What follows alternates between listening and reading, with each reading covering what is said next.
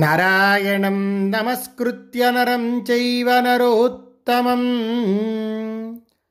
దేవీం సరస్వతీం వ్యాసం తతో జయముదీరయేత్.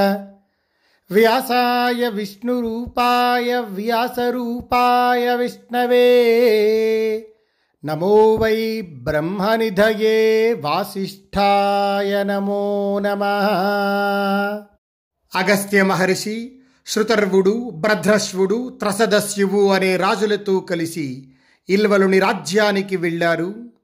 ఇల్వలుడు రాజులతో ఉన్న అగస్త్యుని రాకను తెలిసి రాజ్య సరిహద్దుల్లో మంత్రులతో కలిసి వారిని సమీపించి అగస్త్య మహర్షిని పూజించాడు.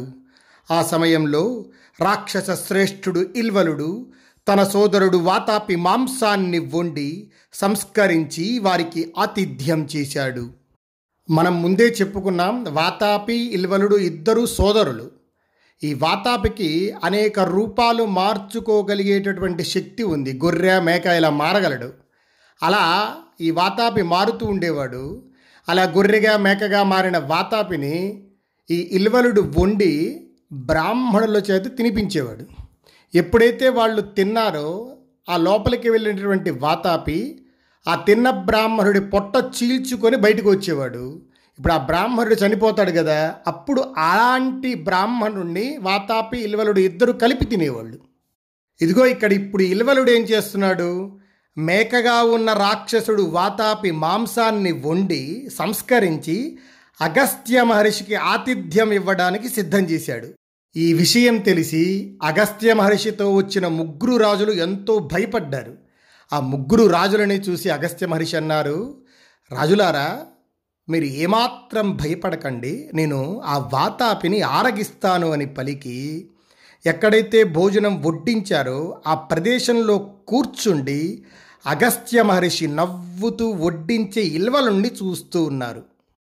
అగస్త్య ఏవ కృత్స్నంతు వాతాపిం బుభుజే తతః భుక్తవత్య సురోహ్వానం అకరోత్తస్య చేల్వలః. అగస్త్య మహర్షి ఒక్కడే వాతాపి శరీర మాంసాన్ని పూర్తిగా తినేశారు. భోజనమైన వెంటనే ఇల్వలుడు వాతాపి బయటికి రా అని గట్టిగా పిలిచాడు. ఎప్పుడైతే ఇల్వలుడు ఆ విధంగా పిలిచాడో అదే సమయంలో అగస్త్య మహర్షి అధోరంధ్రం గుండా మేఘధ్వని వంటి అపాన వాయువు ఒకటి వెలువడింది. వాతాపి బయటికి రా బయటికి రా అని చెప్పి ఇక్కడ ఇల్వలుడేమో చాలాసార్లు పిలుస్తూ ఉన్నాడు, కానీ వాతాపి మాత్రం బయటికి ఇదివరకులాగా రావట్లేదు. అప్పుడు అగస్త్యుడు నవ్వుతూ ఇల్వలునితో మాట్లాడుతున్నారు. కుతో నిష్క్రమితుం శక్తః మయా జీర్ణస్తు సోసురః ఇల్వలస్తు విషణ్ణోభూత్ దృష్ట్వా జీర్ణం మహాసురం. ఇల్వలా, ఎందుకు వాతాపి వాతాపి అని అరుస్తున్నావు? ఇకపై వాడు ఎక్కడ నుండి రాగలడు? ఆ రాక్షసుడు వాతాపి పూర్తిగా జీర్ణమైపోయాడు. ఇలా అగస్త్య మహర్షి పలికేసరికి నశించిన వాతాపిని తెలుసుకొని ఇల్వలుడు దీనుడయ్యాడు. మంత్రులతో సహా అంజలి ఘటించి ఇల్వలుడు అగస్త్య మహర్షితో, మహర్షి మీరు వచ్చిన పని ఏమి? మీకు నేను ఏం చెయ్యాలి? ఇలా అడిగేసరికి అప్పుడు అగస్త్య మహర్షి అన్నారు, ఇల్వలా మేము నిన్ను శక్తి సంపన్నుడైన శాసకుడు అని తెలుసుకున్నాం. ఈ రాజులు అంతా ధనికులు కారు. నాకు చాలా ధనం కావలసి ఉంది. ఇతరులకు కష్టం కలిగించనంత వరకు నీ ధనంలో కొంత భాగం మాకు ఇవ్వు. ఇలా అగస్త్య మహర్షి పలికేసరికి ఇల్వలుడు అగస్త్యునికి నమస్కరించి ఆయనతో అన్నాడు, మహర్షి నేను మీకెంత ధనం ఇవ్వదలిచానో అది తెలియపరిస్తే అంతా ఇస్తాను అని అన్నాడు. అప్పుడు అగస్త్య మహర్షి ఇల్వలునితో మాట్లాడుతున్నాడు.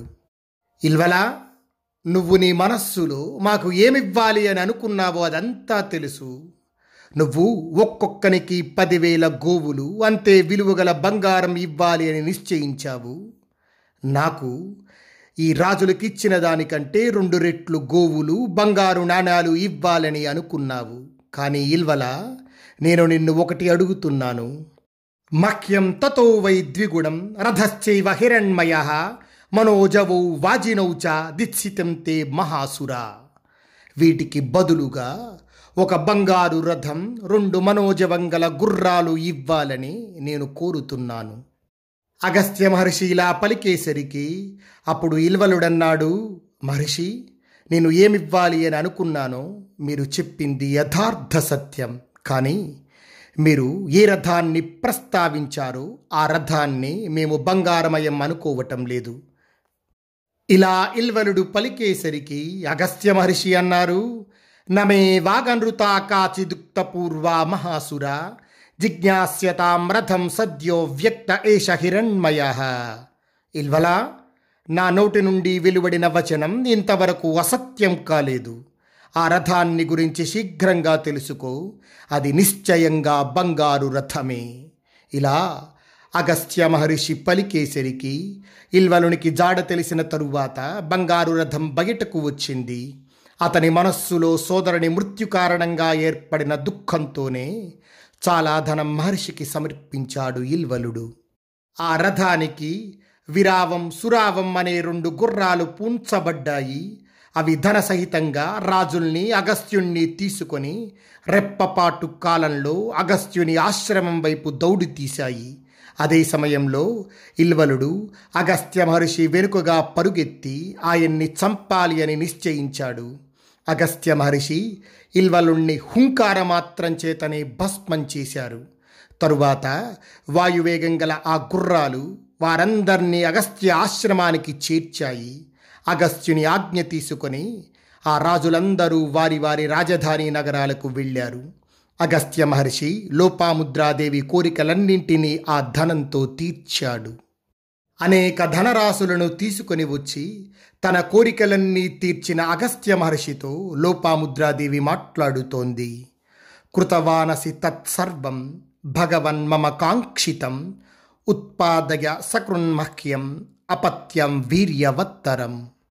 స్వామి, నా కోరికలన్నింటినీ మీరు మీ సామర్థ్యంతో తీర్చారు.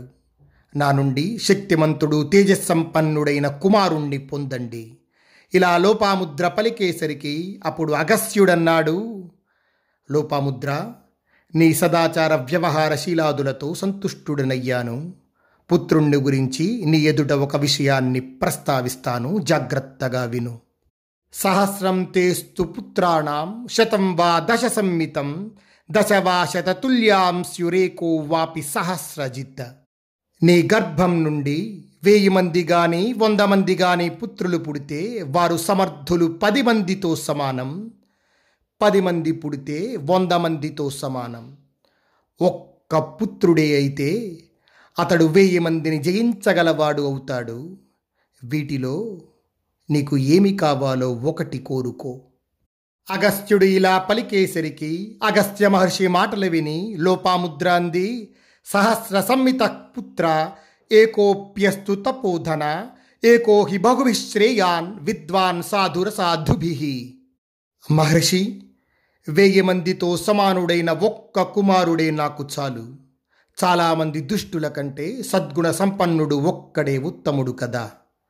ఇలా లోపాముద్ర పలికేసరికి అగస్త్య మహర్షి అలాగే అని సరి అయిన సమయంలో భార్య అయిన లోపాముద్రతో కలిశాడు. గర్భాధానం తరువాత అగస్త్యుడు వనానికి తిరిగి వెళ్ళాడు. ఆయన వనానికి వెళ్ళిన తరువాత 7 సంవత్సరాల పాటు గర్భం పెరగసాగింది.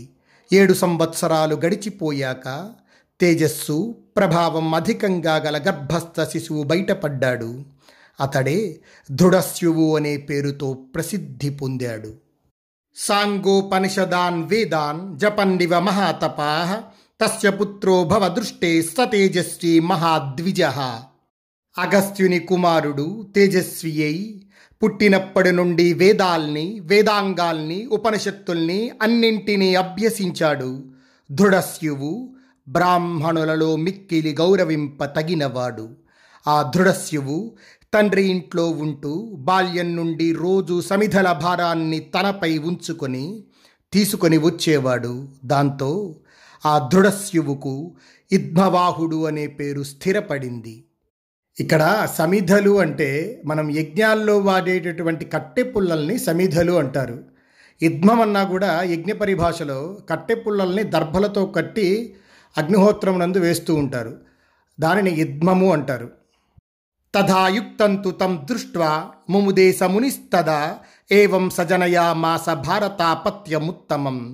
సమిధానయనంలో స్వాధ్యాయంలో లగ్నమైన కుమారుణ్ణి చూసి అగస్త్య మహర్షి ఎంతో సంతోషించాడు.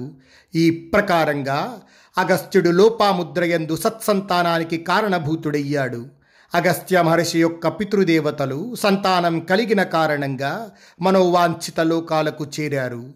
అప్పటి నుండి ఈ ప్రదేశం అగస్త్యాశ్రమం అని పిలువబడుతూ ప్రసిద్ధిలోకి వచ్చింది. ఇక్కడ మీరు బాగా గమనించాలి. ఈ కథనే అగస్త్యాశ్రమం చూసినప్పుడు లోమశ మహర్షి ధర్మరాజుకు చెప్తున్నారు. మహాభారతం వినేటప్పుడు చాలా జాగ్రత్తగా ఉండాలి, ఎందుకంటే కథలోంచి కథ వెళ్ళిపోతూ ఉంటుంది. మళ్ళీ మనం వెనక్కి వెళ్ళి కథని కలుపుకుంటూ ఉండాలి. కాబట్టి ఇది మీరు బాగా గమనించుకొని కథను వినాలి. ఆ తర్వాత లోమశ మహర్షి ధర్మరాజుకి చెప్తున్నారు, ఏషా భాగీరథి పుణ్య దేవగంధర్వ సేవిత వాతేరిత పతాకేవ విరాజతి నభస్థలే. యుధిష్ఠిరా, దీనిని ఆనుకొని దేవతలచే పూజింపబడే భాగీరథి నది ఉంది.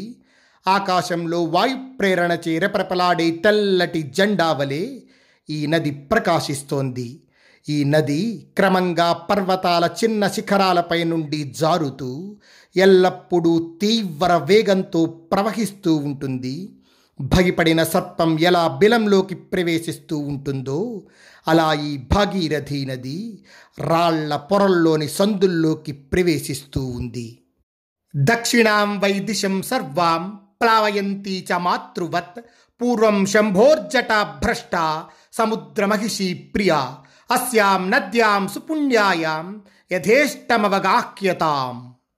ముందుగా శంకరుని జటాజూటంలో దిగిన సముద్రుని ప్రియురాలు రాణి గంగాదేవి దక్షిణ దిక్కునంతటినీ తన జలాలతో తడిపివేస్తోంది. తన సంతానాన్ని తల్లి ఎలా స్నానం చేయిస్తుందో అలా ఆచరిస్తోంది. ఈ భాగీరథి నదిలో స్వేచ్ఛగా స్నానం చెయ్యి. యుధిష్ఠిరా, దీన్ని శ్రద్ధగా విను. ఇది మహర్షులచే ఆరాధింపబడే భృగుతీర్థం, ముల్లోకాలలోనూ ప్రసిద్ధం. పరశురాముడు ఇక్కడ స్నానం చేసి తన పోయిన తేజస్సును తిరిగి పొందాడు. నీవు ఇక్కడ సోదరులతో భార్యతో స్నానం చేసి దుర్యోధనునిచే అపహరింపబడిన సంపదను తిరిగి పొందుతావు. రామునితో వైరం కారణంగా పోగొట్టుకున్న తేజస్సును స్నాన ప్రభావంతో పరశురాముడు తిరిగి పొందాడు.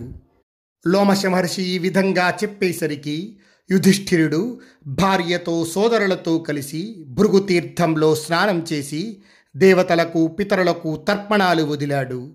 ఆ తీర్థంలో స్నానం చేసిన వెంటనే యుధిష్ఠిరుడు తేజోవంతుడై ప్రకాశించాడు. ఇప్పుడు యుధిష్ఠిరుడు శత్రువులకు లొంగనివాడయ్యాడు. అదే సమయంలో యుధిష్ఠిరుడు లోమశ మహర్షితో మాట్లాడుతున్నాడు. మహర్షి, పరశురాముని తేజస్సు ఏ కారణంగా నశించింది? తిరిగి ఆ తేజాన్ని అతడు ఎలా పొందాడు? నాకు తెలియచెయ్యండి. మీరు దయతో ఈ వృత్తాంతాన్ని వర్ణించండి.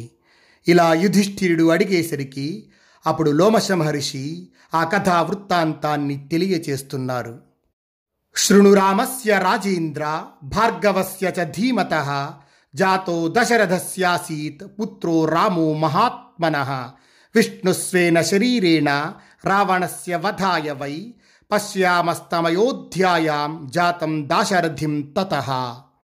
నాయనా యుధిష్ఠిర, దశరథనందనుడు శ్రీరాముడు, భృగునందనుడు పరశురాముడు, వీరి చరిత్రను జాగ్రత్తగా విను. ప్రాచీన కాలంలో దశరథ మహారాజుకు సచ్చిదానంద విగ్రహుడు శ్రీ మహావిష్ణువు పుత్రునిగా జన్మించాడు. అతని అవతార లక్ష్యం పాపాత్ముడైన రావణుణ్ణి నాశనం చేయటం. అయోధ్యలో అవతరించిన శ్రీరాముణ్ణి మేమందరం ప్రత్యక్షంగా దర్శించాము. శ్రమ లేకుండా పనుల్ని సాధించగల దశరథనందుని పరాక్రమం గురించి విని భృగు రుచిక వంశీకుడు రేణుకాదేవి కుమారుడు పరశురాముడు అతనిని చూడడానికి ఉత్సుకతతో వచ్చి క్షత్రియుల్ని సంహరింపగల దివ్య ధనస్సును తీసుకొని వచ్చాడు. కురునందన, పరశురాముని శుభాగమన లక్ష్యం శ్రీరాముణ్ణి పరీక్షించటం. దశరథుడు పరశురాముడు రాజ్య సరిహద్దుల్ని చేరాడు అని విని శ్రీరాముణ్ణి ఆహ్వానించడానికి పంపించారు.